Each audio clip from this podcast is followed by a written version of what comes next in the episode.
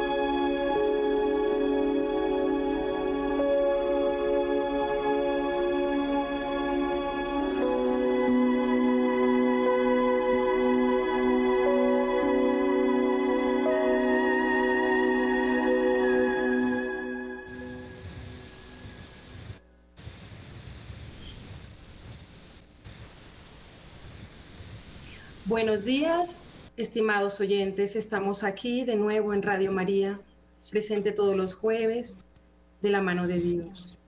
Himno a la obra de la creación más perfecta. Seres de, Dios creados por amor, hombre y mujer, bendecid al Señor. Células que dan vida a los hijos de Dios, bendigan al Señor. Poder del Padre, amor del Hijo, aliento del Espíritu Santo, que nos da la vida sea ensalzado por los siglos de los siglos. Genoma humano, bendecid al Señor.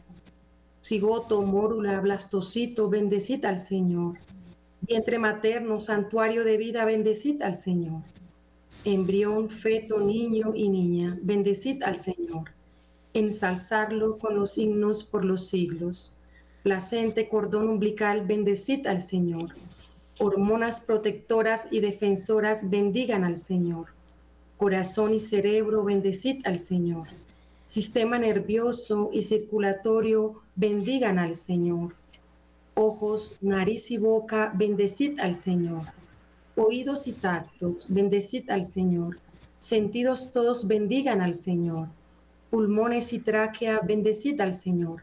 Estómago e intestino, bendecid al Señor sistemas respiratorio y digestivo, bendigan al Señor. Hormonas y glándulas, bendecid al Señor. Riñones y vejiga, bendecid al Señor. Sistemas endocrino y urinario, bendigan al Señor. Huesos y músculos, bendecid al Señor. Órganos genitales, bendecid al Señor. Sistema óseo, muscular y reproductor, bendigan al Señor. Células sanguíneas, bendecid al Señor vaso y médula ósea, bendecid al Señor.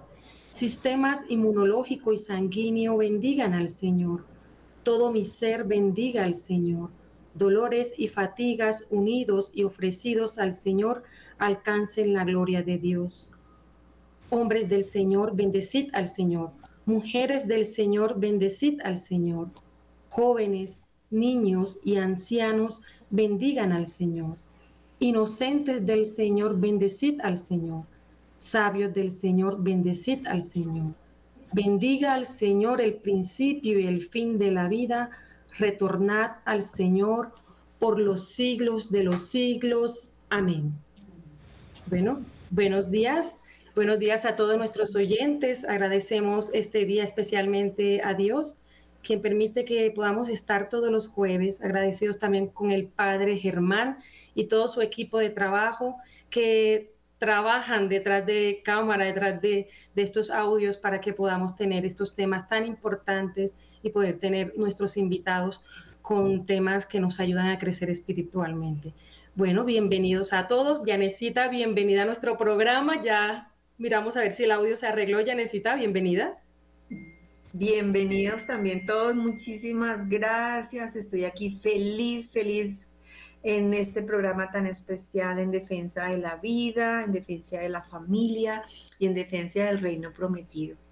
Este es como, como hay una, una frase muy bonita, nuestro destino es el cielo y hay una canción hermosa, somos los peregrinos que caminamos hacia el cielo. Venimos de Dios y a Él volvemos. Qué alegría. Bueno, en esta mañana yo quiero saludar de manera muy, muy especial a todos los movimientos pro vida del mundo entero, porque no solamente somos nosotros, somos apenas un granito de arena entre miles y millones de seres maravillosos que se han juntado en pequeñas comunidades para defender y salvar la vida, la vida, la familia, lo más sagrado que Dios tiene en el mundo para seguir defendiendo los valores, los principios, los mandamientos, los sacramentos y nuestra Santa Madre Iglesia. Hoy, en esta mañana, entonces, eh, no sé, Olguita, ¿a quién vas a saludar de manera especial antes de presentar a nuestra invitada especial? Bueno, mi saludo siempre y, especialmente a esos médicos que luchan por la vida, esos médicos que lo dan todo para que, para que los niños puedan nacer, para que los ancianos puedan tener una esperanza y poder tener su curso normal de, salud y, de muerte natural. Eh, esos médicos que luchan y le dicen sí a Dios y sí a la vida. Ese es mi, saludo especial, pero también para esos pacientes que también han perdido la esperanza y han perdido la fe o, en el momento de esta lucha de enfermedad de pronto no se han encontrado con Dios. En estos momentos, pues eh, los saludo a ellos para que ese encuentro con Dios sea de, de, una manera esperanzadora. Bueno, Yanecita, nuestra invitada. Bueno, yo les quiero presentar una persona muy especial, muy querida para nosotros, admirable en muchos sentidos de, de su vida, eh, que se llama Selma, Selma Samur de Ginan ella nos, nos, la presentó Dios hace como unos 5 o 6 años tal vez y aprendimos cosas muy importantes para el crecimiento y la formación y la madurez espiritual. ¿Sí? Entonces, yo quiero que ella haga su presentación, que nos cuentes un poquito, Selma, quién eres tú y cómo, cómo hiciste para entrar en este camino de santidad. Hola, muy buenos días. Eh, bueno, soy colombiana, nací en Bogotá, me crié en gran parte de mi infancia y adolescencia en la costa, en Cincelejo. Por eso mi hablado no parece de Bogotá, sino mm. costeño. Y tuve una vida eh, en la adolescencia, en el inicio de mi adolescencia, muy cercana al Señor, a la Santísima Virgen María eh, cerca de Cincelejo había una comunidad de, hermanas que tenían una, una villa, Villa Bernarda, una casa de retiros. Ahí me mantenía yo los fines de semana y en grupos juveniles cristianos, católicos cristianos, jóvenes con Cristo. Y, y ese despertar a la fe fue hermoso. Sin embargo, tuve la época de oscuridad que inició cuando salí del colegio y me fui a estudiar a la universidad. Cambió todo en mi vida. En la ciudad conocí el pecado, sus manifestaciones y me sumergí ahí en ese mundo feo, desagradable, doloroso. Eh, fue un proceso en el cual creo que pues caí en cada uno de los pecados capitales, en varias de sus manifestaciones. Sabemos que cada capital manifiesta de muchas formas. No es solamente que tengo gula, porque como mucho, la gula tiene extensas manifestaciones, la soberbia también, cada uno de los pecados capitales. Yo caí en la mayoría de las manifestaciones de esos pecados. Y así pasó mi vida hasta el año 2007 con muchas pruebas en las cuales el Señor me estaba dando la oportunidad de acercarme a Él, pero yo desaprovechaba esas pruebas. Impresionante cómo tenía tantas oportunidades y yo las desechaba. No entendía que cada dificultad, cada cruz era una prueba. Bueno, en realidad yo no, no tomaba esas eh, situaciones de mi vida ni como pruebas, ni como cruces, porque no conocía esos conceptos.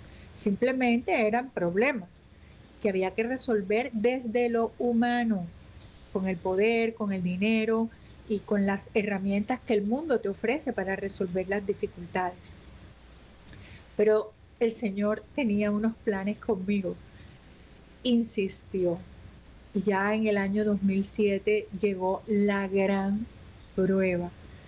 O la prueba que estaba hecha para que definitivamente yo me rindiera ante el Señor cada persona tiene distinto nivel de necesidad de cruz o de prueba. Hay quienes ante una enfermedad caen en las manos del Señor, se rinden, se abandonan al Señor. Yo con la enfermedad no me abandoné a Él. Yo tuve cáncer en el cuello del útero, me hicieron dos operaciones y seguí como si nada. Y tuve eh, pruebas distintas, accidentes, eh, personas que fallecieron en los accidentes y yo seguí como si nada. Pruebas económicas y yo seguí como si nada. Pruebas familiares y como si nada. Sin embargo, en el año 2007 hubo una prueba estaba hecha a la medida de mi soberbia. Yo tenía un cargo público importante, y amaba ese trabajo. Era mi Dios, ese trabajo era mi universo, todas mis expectativas de vida estaban enfiladas a lograr objetivos políticos de poder. Y en medio de tanta soberbia, de, tanta ambición, me llegó ese llamado del Señor y caí rendida a los pies de Dios. Tuve mucho miedo, porque habían amenazas fuertes para mí. Estaban amenazando mi libertad física, mi honra, mis bienes, me amenazaban incluso con la muerte, la muerte del cuerpo. Y ya la muerte de mi alma estaba cantada. En medio de tanto pecado, mi alma estaba muerta realmente. Y es ahí cuando yo sentí tanto miedo, tanto dolor, que me abandoné al Señor. Hice una oración de renuncia, de entrega. Y le dije, Señor, sálvame de mis enemigos y yo te entrego mi vida para servirte. Y el Señor escuchó esta oración. Actuó con todo su poder.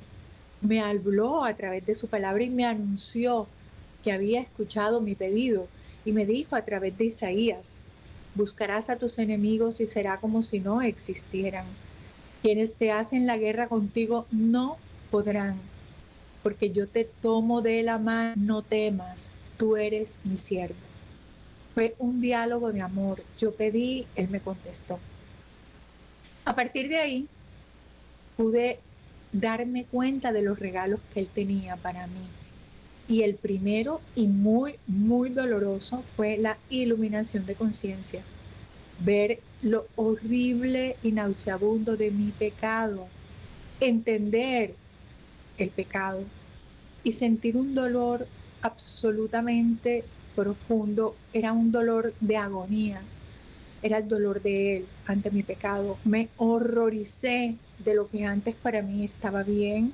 Era nice, era correcto, era lo que todo el mundo hacía. Me horroricé. Y después de tener esa conciencia, pues viene el segundo regalo, el ánimo de reparar, el ánimo de enmienda, el deseo de no querer continuar por ese camino. Como era tanto el pecado, era imprescindible un cambio tan grande que no solamente fuera dejar un pecado, sino buscar la santidad. Bien, Selma. Realmente yo creo que esto le ha pasado a más de un santito, eh, viviendo una vida completamente en contravía de la santa voluntad de Dios, en las fantasías del mundo. Creo que a, más de uno de nosotros nos ha pasado también, que como que el Señor nos tiene que eh, llamar de una manera fuerte para poder entender que por ahí por donde vamos no vamos bien y que, y que lo más seguro es que nuestra alma está, quede en peligro, en un hilito, en un filito, lamentablemente, de la de la destrucción total y final y eterna, ¿no? Entonces, te interrumpo porque en este conversatorio hay mucha gente que escucha, nos están escuchando amas de casa, nos están escuchando profesores, mujeres jóvenes, eh, mujeres ya maduras, tal vez abuelitas, nos están escuchando también muchachos jóvenes, que, que de pronto, Selma, mm, te lo digo con todo mi corazón, no encuentran otro camino que de pronto la droga, el alcohol y, o el suicidio, ¿sí? Que este ahora es el tema mm, más eh, actualizado. De hecho, estamos tratando a un joven que, ay Dios mío, sabemos que tiene vocación y ha intentado muchas veces el suicidio y estamos orando mucho por él, mucho por él, porque pues ya en el momento en el que en el que el Señor nos muestra en el espejo de su, de su divina voluntad el pecado, entonces, pues es, es el, momento de, mostrarle a la gente que sí, que cuando le decimos sí al Señor, Él nos, nos entrega pues todo un proyecto de salvación muy sencillo y muy bonito como el que tú eh, estás comenzando o estás eh, entregando también a todos aquellos que, te conocemos. Cuenta, sigue, prosigue, por favor. Bueno, con relación a lo que tú dices, es cierto que el pecado genera mucho vacío. Yo les estoy haciendo una narración absolutamente breve, pero yo conocí ese dolor de la soledad, de la soledad acompañada, que tenía muchas personas a mi alrededor que compartían el pecado conmigo. Yo me mantenía en fiestas, eh, con licor, con drogas, eh, con con mucha vanidad, con demasiado de lo que el mundo me da, mucha bulla del mundo.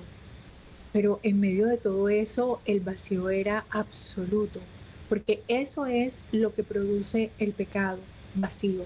Todo lo que el demonio nos invita a recibirle nos genera un vacío, un dolor. Y yo sentía todo eso. Eh, yo nunca tuve como eh, una depresión fuerte que me llevara a pensar, quiero morirme, pero sí lo, lo suficientemente triste para decir qué sentido tiene la vida. Yo no le encuentro sentido y esto es todo, pues no, no tiene tanta gracia esto de la vida. Porque claro, después de, de tanto desenfreno, el vacío es muy grande. A mayor pecado, mayor vacío. Y en esos momentos yo decía, esto no tiene, no tiene razón de ser. Yo no le encuentro gracia a, a la vida realmente. Yo lo que les puedo decir es que busqué en todas partes llenar ese vacío. Busqué en religiones cristianas, no católicas, y no me gustaba. Yo iba a esas iglesias y me parecía que, estaban muy desenfocados, aún sin ser una católica practicante, el Espíritu Santo que, de alguna manera todavía tenía un espacio en mí, me mostraba que ahí no era. Busqué en, en temas eh, de nueva era, como el Reiki. Nunca hice yoga, eh, pero me inquietaban mucho todas esas disciplinas, la acupuntura, en los shaolines, los mantras, eh, en los chakras, pero tampoco el Señor me permitió llegar a fondo en, en esa dinámica.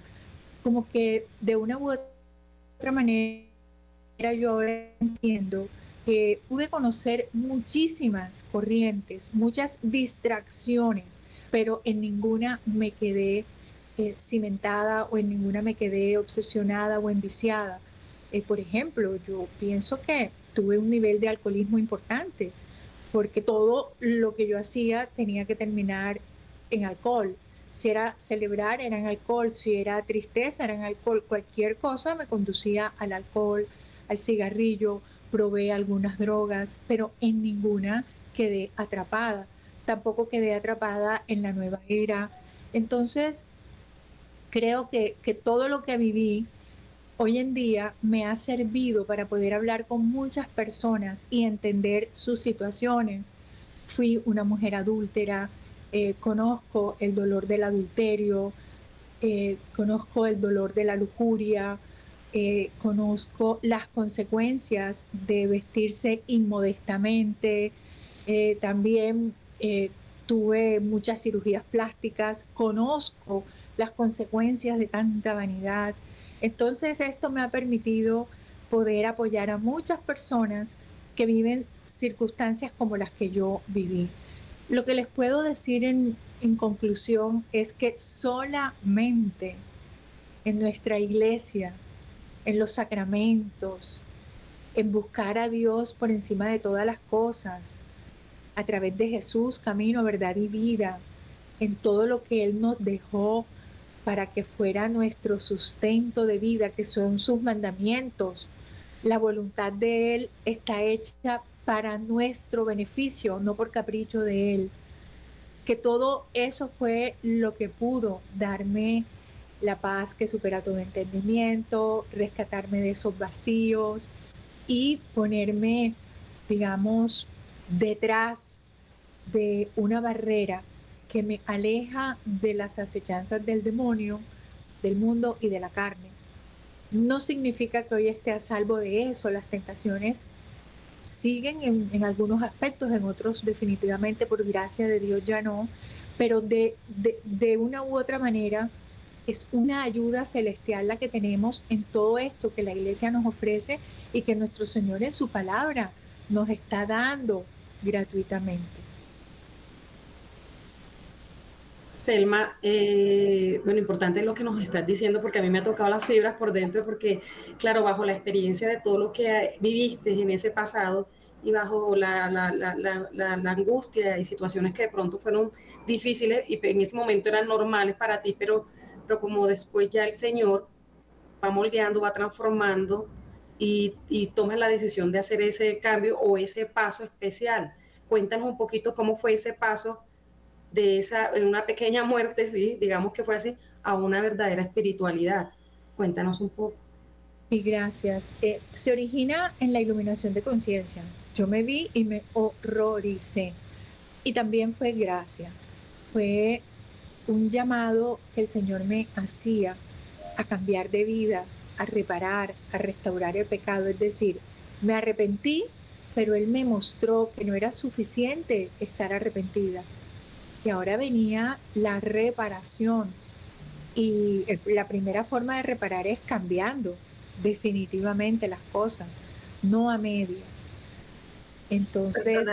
Perdona, eh, te interrumpo un poquito ahí, Selma, porque es que la gente no entiende lo de la iluminación de la conciencia, ¿sí? Y yo siento que, que, eso debería ser una jaculatoria casi al, al final de cada misterio del rosario. De hecho, yo lo hago le pido mucho al Señor que ilumine la conciencia, mi conciencia, la conciencia de mi familia, especialmente de aquellos que están tan alejaditos de Dios, porque pues nosotros no somos un, rebaño de ovejas plenamente eh, convertidas todas, pero sí venimos unos detrás de otros y estamos siguiendo las huellas de alguien que lo está logrando bien.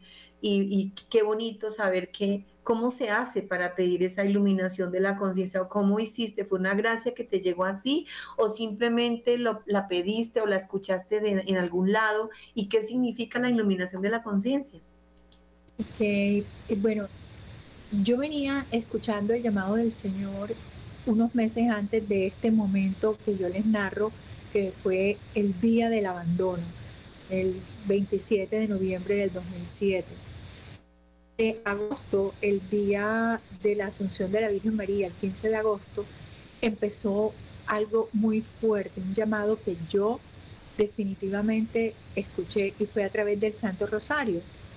Eh, yo no había hecho el rosario, no recordaba haberlo hecho a pesar de, haber estudiado en un colegio de, de, hermanitas franciscanas. Yo no tengo claro haber hecho el rosario antes y ese día una señora de oración me dijo, vamos a hacer el rosario. Y eh, cuando íbamos en el tercer misterio me llené de escarchas. A mí esta manifestación visible me tocó profundamente. Yo en esa búsqueda que andaba, yo nunca había visto algo tan patente del poder sobrenatural. Y y me tocó porque esas escarchas fueron un signo visible, pero sembraron en mí algo invisible que yo no, no, me percataba. Yo desde ese día me puse un rosario no me lo he quitado todavía y no me lo pienso quitar. Eh, bueno, no es este mismo rosario, es decir, un rosario igualmente de grande como este. Y, y empezó un cambio. Yo inicié unas oraciones donde yo decía que yo quería ver, que yo quería acercarme, y tres meses más tarde es cuando llega ese momento de prueba difícil y fue por gracia que yo vi el pecado. Eh, yo sentí y vi. ¿Qué vi? mis errores como hija, como mamá, como mujer, todo lo que era, era como el dolor que el Señor había sentido por mi pecado.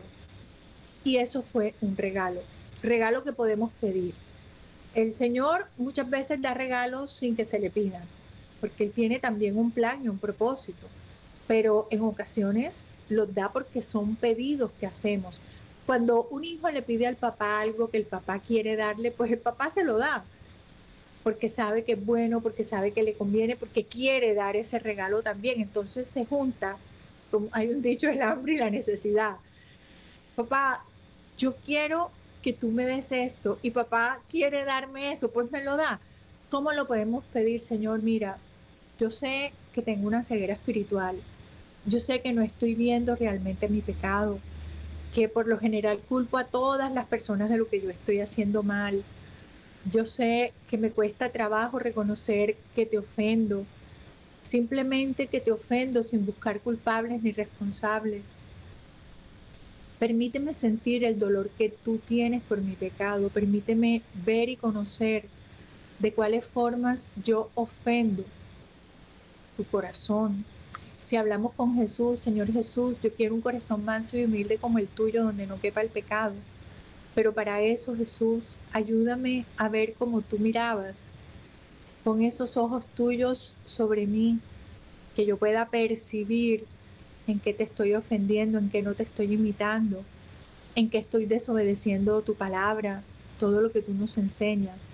Es una oración personal que tiene como este sentido, quiero ver, quiero ver, no, me, no quiero seguir en esta ceguera, porque podemos estar confesándonos, pero confesando lo que aparentemente vemos, y los pecados más graves se pueden quedar sin confesión, como son, por ejemplo, los pecados de omisión, cuando omitimos cumplir con cualquiera de las 14 obras de misericordia o cuando somos ocasión de pecado. Es un pecado que no lo vemos y es muy sutil. Necesitamos pedir esa gracia. Un ejemplo. Si una niña muy hermosa sale con un escote bien pronunciado y se le ve toda esa voluptuosidad de sus pechos, ella puede salir sin el ánimo de provocar miradas ni de provocar lujuria. Puede ser. La mayoría de las personas, si, nos ponemos un escote, queremos que lo miren, porque no tiene sentido ponerse algo para que no me miren. ¿Qué sucede con eso? Que a esa niña la pueden mirar un número infinito de hombres, depende al lugar donde va, y pueden desearla, pueden llegar a masturbarse pensando en ella, hay mujeres que las pueden ver con envidia porque no tienen los mismos atributos o con mucha ira porque el esposo o el novio las miró y ellas se dieron cuenta. Puede haber una crisis matrimonial a raíz de ese escote. Bueno, esta niña del escote no va a saber nunca lo que ocasionó con su escote. Por supuesto, no va a confesar ese pecado ese pecado queda ahí, oculto, sin reparar y sin arrepentimiento. Entonces, cuando uno pide iluminación de conciencia, el Señor nos permite ver que con ese escote hicimos pecar a muchos, que fuimos ocasión de pecado. Y esa sensibilidad nos lleva al arrepentimiento y a la reparación. ¿Cómo reparo? Pues no poniéndome nunca más un escote, predicando sobre los escotes. Por eso hoy les estoy hablando de este tema, porque yo usaba ese tipo de escotes.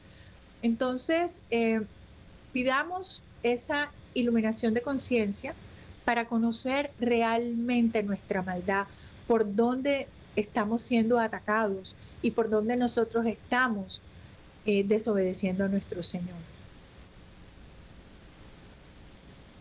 Así es, Elma. Enviamos también un saludo a las personas que te están escribiendo, escribiendo por Facebook Live, por YouTube. Mucha gente se está uniendo a las redes sociales y pues te mandan un saludo y comentarios bien, bien bonitos por, por este gran testimonio.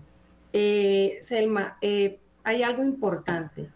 Mm, cuando entras en esta espiritualidad donde el Señor ya te hizo la iluminación de conciencia y entras en esta espiritualidad de Dios, empieza un proceso pero eh, de depurar y de reparar como lo había dicho, ¿verdad?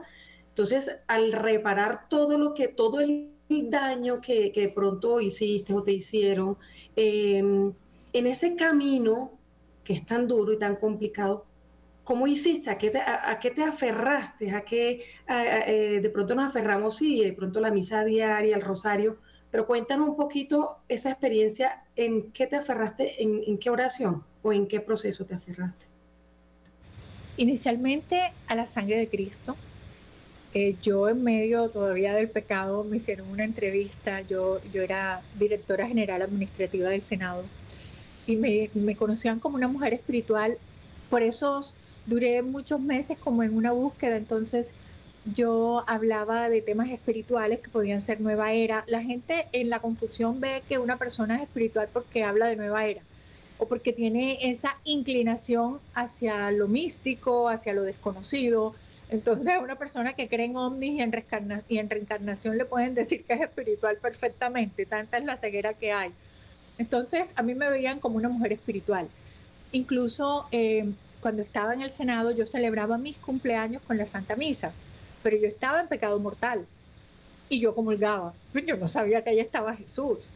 Era absurdo. Igual al día siguiente me iba a orar con un pastor evangélico o me iba a una terapia de chakras.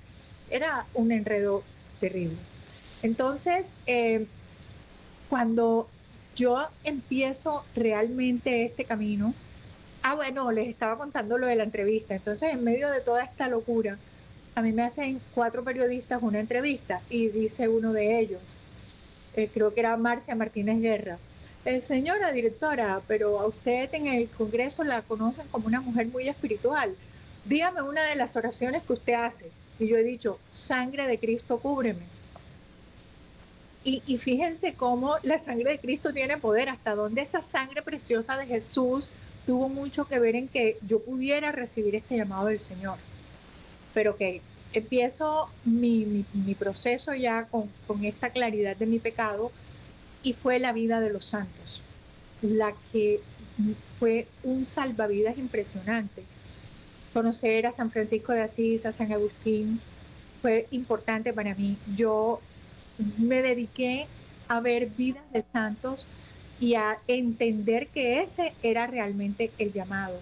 La misa era indispensable, la confesión, fueron muchas confesiones de vida que hice, encontraba mucha paz cuando me confesaba, el rosario, luego vino la coronilla de la misericordia, fue muy importante, y, y la práctica de la virtud.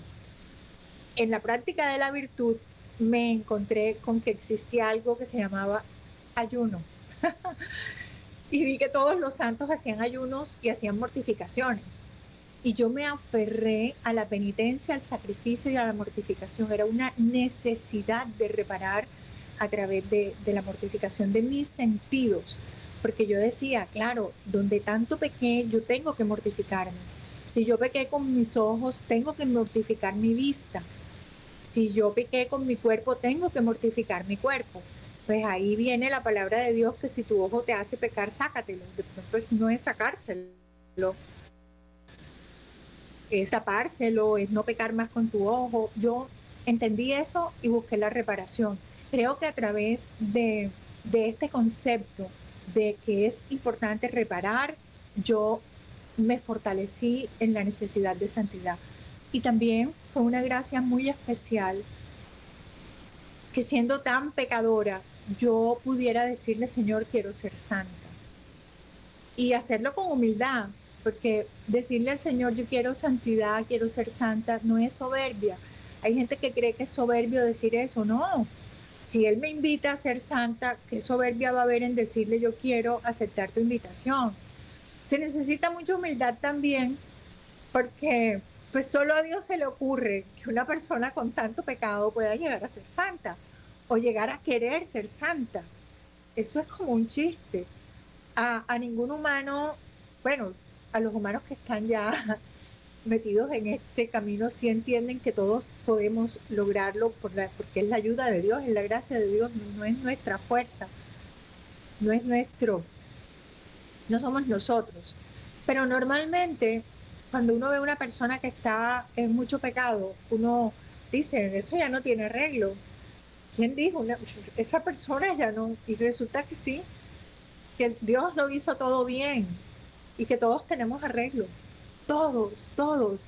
Y, y cuando doy charlas, yo les digo, mire, si el Señor pudo conmigo, puede con cualquiera.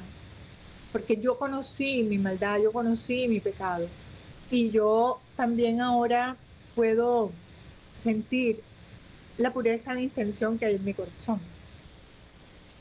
Y entonces yo sé que es una obra del Señor y la agradezco todos los días. Y la mejor manera de agradecerla es queriendo transmitírsela a otras personas para que todos entiendan que es una sola la meta, que es el cielo, y que el camino es la santidad con que tengamos nosotros esa claridad en nuestra vida, vamos por buen camino. La meta es el cielo y el camino es la santidad. Selma, gracias porque, bueno, yo era una de las que me sentía incapaz de ayunar. la verdad, no, no, podía ayunar ni siquiera a mediodía. Yo decía, no, eso es imposible, esto es para los santos, eso no puede ser.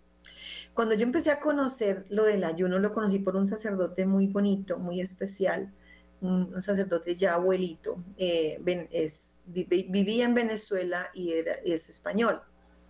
Entonces él conoció penitencia por amor primero. Penitencia por amor pues llegó a sus manos y él allá en Venezuela lo que hacía era fotocopiar el proceso y con el proceso pues eh, él podía, le pudo ayudar a muchísimas personas, pero él él decía que quería venir a conocerme, entonces a conocer, conocer nuestra institución y vino acá y nos habló del ayuno. Yo decía, no, este, este sacerdote está loquito, nosotros con ayuno, conmigo no se meta, vaya y ayunen los anticos, los, los del monasterio, las monjitas, yo no, ¿sí? Y nos dio una charla muy bonita, muy bonita, y nos habló de los beneficios y las bondades del ayuno, y nos habló de la gracia.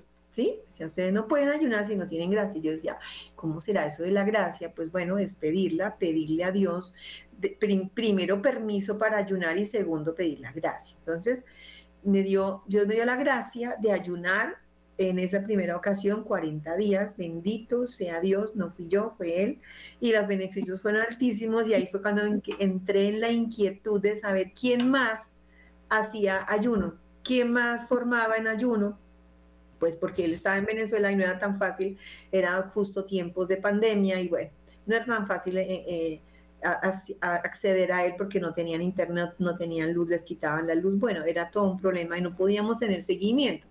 Ahí conocí entonces el movimiento RUA y conocí entonces ya Calas, Camino a la Santidad, y conozco pues a Selma.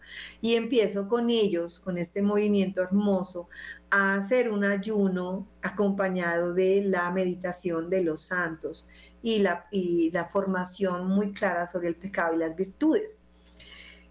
Yo, yo, lo estoy diciendo así de resumido, Selma, porque lamentablemente el tiempo en radio se nos está volando, ¿cierto? Entonces lo estoy haciendo resumido porque yo sí quiero de tus labios que, que nos cuentes, por favor, aquellos que tienen todavía temor, yo ya creo que pasé un poquito ese temor y Dios me está ayudando mucho, pero que nos cuentes por qué es necesario ayunar, por qué es necesario eh, estar metido, digamos, en un acompañamiento con el ayuno.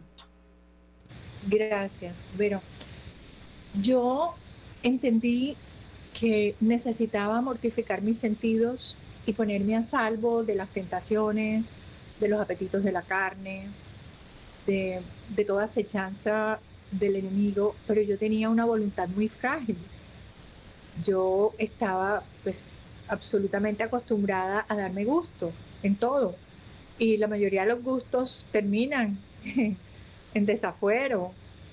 La mayoría de lo que nos hemos acostumbrado a que nos guste, nos va a llevar al pecado. Es la cuota inicial de un pecado. Y entonces, ¿cómo ejercitar la templanza? Esa virtud tan necesaria para decir no cuando queremos decir sí. O decir sí cuando queremos decir no. Y la templanza se ejercita mucho con el ayuno. Porque cuando dejamos de comer lo que queremos, dejamos de un lado lo principal. Nosotros todos los días nos alimentamos. Necesitamos alimentarnos. Necesitamos consumir unas calorías para poder evolucionar, para poder eh, tener la actividad diaria. Pero en medio de esa necesidad nos hemos desbordado y comemos lo que no necesitamos, lo que no nos sirve, lo que nos hace daño en las cantidades que nos hacen daño, porque el apetito sensible a través del gusto se ha estado diseñando para que sea la cuota inicial de nuestra perdición. Miren que en Sodoma y Gomorra, antes de hablar de los pecados de lujuria, hablaban del pecado del vientre. A través del vientre nosotros pecamos es como abrir una pequeña puerta a que entre todo lo demás porque nos quitan la voluntad. Entonces, este placer hay que empezar a, mortificarlo y el ayuno nos ayuda. El ayuno es una herramienta absolutamente poderosa para mirar lo importante de ese mundo espiritual, ese que no estamos viendo o conociendo porque el ruido del mundo nos contamina y no nos damos cuenta. Todo lo que son las redes sociales que pueden llegar a ser beneficiosas si las usamos bien, en la mayoría de las ocasiones están generando una contaminación, un ruido impresionante que nos aleja de esa espiritualidad real. Y la comida también la están haciendo de una manera tal que vivimos para darle gusto al vientre. Miren que todos los días salen nuevas recetas, todo es más exótico, todo es más delicioso, todo es más exquisito. Ya no comemos sencillo. Necesitamos cosas mucho más sofisticadas, mucho más preparadas. En mi infancia era arroz, carne y tajada, prácticamente, una ensalada. Ahora no, ahora las carnes, y, lo digo por mí, como yo le preparo la comida a, a mi familia. No es tan sencilla. Yo misma que estoy predicando de esto, busco maneras de darle las cosas un poquito más exquisitas a como yo me las comía de sencillas en mi infancia. Y seguramente mis papás comían más sencillo que yo. Y en la Biblia vemos que comían pan y agua. Y era un cordero guisado, era todo como los vegetales, en fin. Entonces, cuando nosotros ayunamos, empezamos a ver las cosas en su esencia primaria. Todo se vuelve más sencillo, más descomplicado, es una delicia ver que hoy no necesito preocuparme de nada, que aquí tengo el pan y tengo mi agüita. También ver que todo lo que Dios nos da es para nuestro bien. Todo lo que Él nos pide es para nuestro bien. Jesús dijo que sus discípulos ayunarían. Él no lo puso en duda. Y nosotros somos discípulos del Señor. Y si Él dice que sus discípulos ayunarán es porque sus discípulos necesitan ayunar para poder ser buenos discípulos. Cuando nosotros ayunamos, recibimos muchas gracias especiales. Iluminación de conciencia. De una manera práctica. Por ejemplo, si yo estoy ayunando y yo oro cuando ayuno, porque pues el ayuno va unido a la oración, les aseguro que si me van a poner un programa subido de tono, pues, yo no voy a decir pornografía porque eso, eso ya en mi vida no existe, pero de pronto un video como picantico, yo en el ayuno me voy a dar mucho cuenta mucho más rápido de que eso no está bien. A cuando estoy en la bulla de comiendo, de pronto estoy en una comiéndome una cantidad de cosas, una copa de vino, de pronto yo no tomo licor, dejé el licor hace muchos años, ofrecido de por vida a mi Señor, pero estoy hablando de un ejemplo normal, una copita de vino y les pasan un video inadecuado y se lo ven. Se lo ven. Pasa de agache, no me di cuenta. No tiene nada. Pero si estoy en ayuno, eso va a resaltar. Va a ser como un, un, letrero que diga no es correcto. Eh, todos los santos ayunaron. ¿Y por qué yo voy a pensar que Padre Pío ayunó, que la Madre Teresa de Calcuta ayunó y yo no? Yo, yo no necesito ayuno, porque es que yo estoy por encima del mal y del bien. No, hay demonios que solamente salen con ayuno y oración, palabras de Jesucristo. Hay combates que solamente podemos dar con ayuno y oración. y nosotros ayunamos para proteger a nuestra familia. El ayuno pone una coraza alrededor de las personas por las que ayunamos. El ayuno es una ayuda de Dios para nosotros. La Virgen lo viene diciendo, lo ha dicho muchas veces y lo sigue diciendo. Ayunen. Nosotros sí facilitamos grupos de ayuno para que las personas aprendan a ayunar. Todo es gratuito, de entrada lo digo. Eh, nosotros nunca cobramos por nada de lo que hacemos. Ahora, el 10 de julio, iniciamos un grupo en Telegram donde se hace formación para el ayuno. Son 33 días de únicamente formación. Les hablamos del ayuno, les ponemos videos, sacerdotes, eh, hay, hay de todo. Y en 33 días ustedes conocen todo lo del ayuno y después toman la decisión de qué ayuno quieren hacer.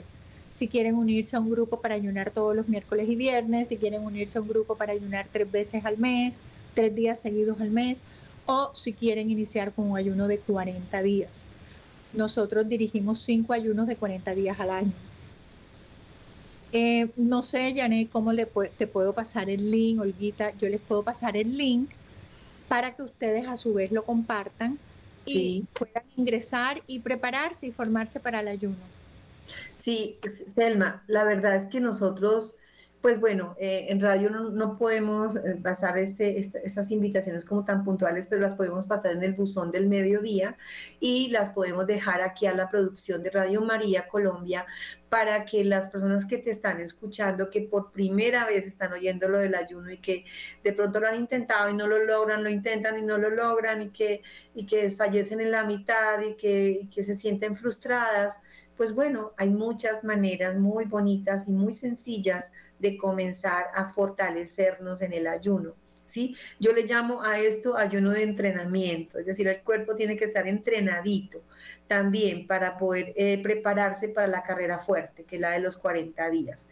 Entonces, irnos entrenando en un día, en dos, en tres, maravilloso, porque si nos van a nutrir a través de un grupo donde todos los días nos van a decir cómo se hace, eh, cuál es la mejor manera de, lograrlo, pues maravilloso. Entonces, Elma, simplemente al final del programa, nosotros vamos a pasarle a la producción eh, esta información para que las personas que estén interesadas puedan recibir a cambio, pues, la, el, link, el enlace para poder eh, iniciar este ayuno. Listo, ya yo te lo mandé, lo tienes en tu WhatsApp. Y sí, bueno, les ratifico, absolutamente gratis, no, lo único que nosotros queremos es que este regalo llegue a muchas, muchas personas y que no se lo pierdan, porque de pronto alguien que me escucha está batallando con un pecado y no sabe cómo salir de él y en el ayuno van a encontrar herramientas para hacerlo. Una preguntita, Selma. Hay gente que dice, yo no puedo ayunar porque estoy enferma, porque el médico me dijo que si yo soy diabética o que si yo dejo de ayunar, que si yo dejo de comer me voy a morir o que me voy a debilitar. ¿Qué les puedes decir a esas personas? que el ayuno sana, el, no van a dejar de comer, solo van a comer pan y agua, y a tomar agua. Eh, el ayuno sana, el ayuno libera, el ayuno restaura. Eh, los testimonios que van a ver en el grupo de inducción son impresionantes de las personas que han ayunado, personas de 86 años con enfermedad que han ayunado, personas con enfermedades diversas que se les han menguado, sanado. Ahí les vamos a explicar, ahí eh, pueden seguir tomando medicamentos si están formulados por un médico, se los toman cuando comen el pan y es posible que el médico poco a poco les diga ya no necesitan este medicamento porque han mejorado de los problemas de, de salud. La mayoría de nuestros problemas se originan en lo que estamos consumiendo. nosotros somos una máquina y lo que le estamos introduciendo a esa máquina es lo que más está afectando a la máquina. Eh, la manera como la estamos poniendo a trabajar. Así que confíen que lo que hacemos en el nombre del Señor, en obediencia a lo que Jesús nos enseña, no va a ser para nuestro mal. Muchas gracias, Selma. se nos acabó el tiempo. Que, que gran y maravillosa enseñanza la que hemos recibido con tu testimonio. Dios te bendiga, te fortalezca. Desde ya te cubrimos con la sangre preciosísima de Cristo en tu, apostolado maravilloso. Y pues bueno, yo creo que vale la pena que volvamos eh, otro programa y nos hables un poquito sobre el camino de santidad. Y sería muy, muy importante que la gente también conozca ese camino de santidad. Nos despedimos, muchas gracias, Dios les bendiga y hasta la próxima. Amén, muchas gracias. Dios bendiga a todos.